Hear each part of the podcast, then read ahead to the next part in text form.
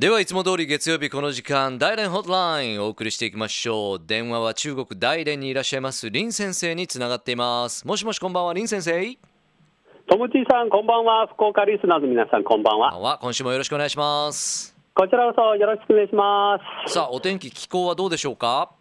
はい、大連は先週の1週間マイナスの天気が続いていましたが、北風が強くてとても寒い1週間でした。うんうんうん、はい、それに2015年に入ってからまだ雪が、まだ降っておらず、乾燥な天気が続いていました。はい、かなり乾いてますね。うん、そうです。うん、で先週は番組ですね、この、新しい1年皆様の無事順調、無病息災というエッセイを送りましたが、はいはい、今日は健康のことについてご紹介したいと思います。いいですよね。もうこの時期こう寒いとね、はい、日本でも福岡でも結構風邪ひきさん増えてるんですが、どんな具合でしょう。あ、そうですか。大連でもですね、最近風邪をひいてる人はかなり増えています。そうですか。うん、はい。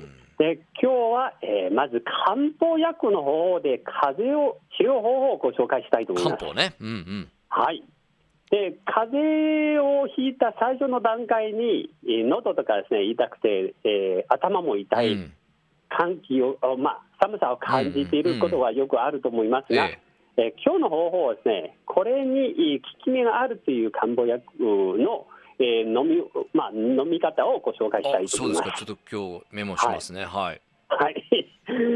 まずですね、新鮮な生姜を用意していただいて洗浄して、はい、それから千切りしてですね、お鍋に200ミリリットルのコカ・コーラと一緒に入れて沸かします。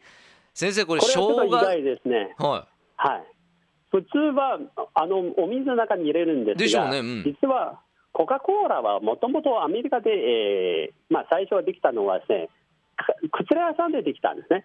お薬屋さん、あ、そうでしたか。うん、で頭痛にはですね、なんか効果あるということで、でこれを生姜入れて沸いて5分ほど煮で茹でてですね、それから熱いうちに一気に飲めば汗がかくはずです。あ、もう生姜はね、汗かきますよね。はい、うんうん、で実は生姜はですね、寒気を体からですね、追い出すという効果があるんで、コカ・コーラは実は頭痛に効くんです。あ、そうなんですね。ということは、そのコカ・コーラ 200ml の中に生姜を入れて沸かして5分ほど煮るということですね。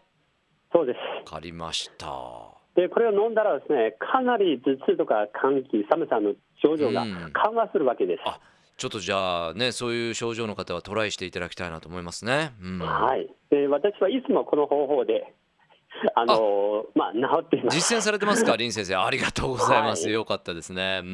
はい、というのは、実は今日ご紹介したいのは、大連では中国の初の国家級の漢方薬でデータセンターが、大連で先週の金曜日です、正式に誕生しました。あ、これ初めてですか。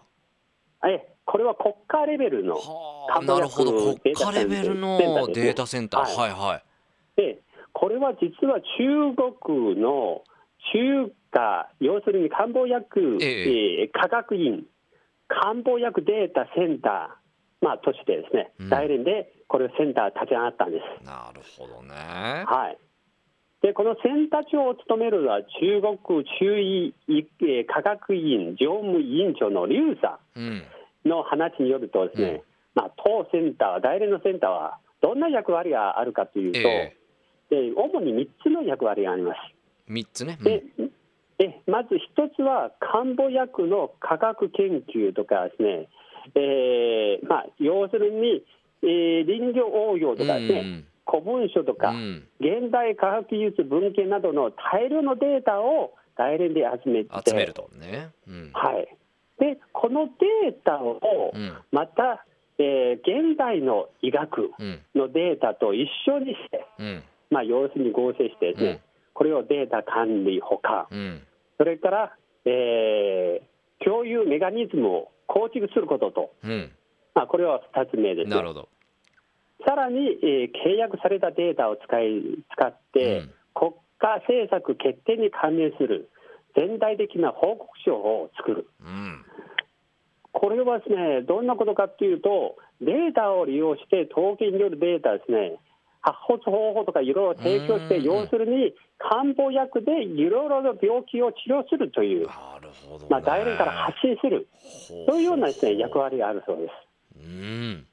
要するに中国の漢方薬を例えば研究したいとかですね、いろいろ勉強したい方がいらっしゃったら、ぜひ大連のこの研究センターにいろいろ来ていただいてですね、ついここにはですね、古いからの技術だけじゃなくて、新しい技術の研究とか開発、いろいろですね、研修も指導もいろいろできるそうです。なるほど。それがつい先週の金曜日に正式にオープンということですね。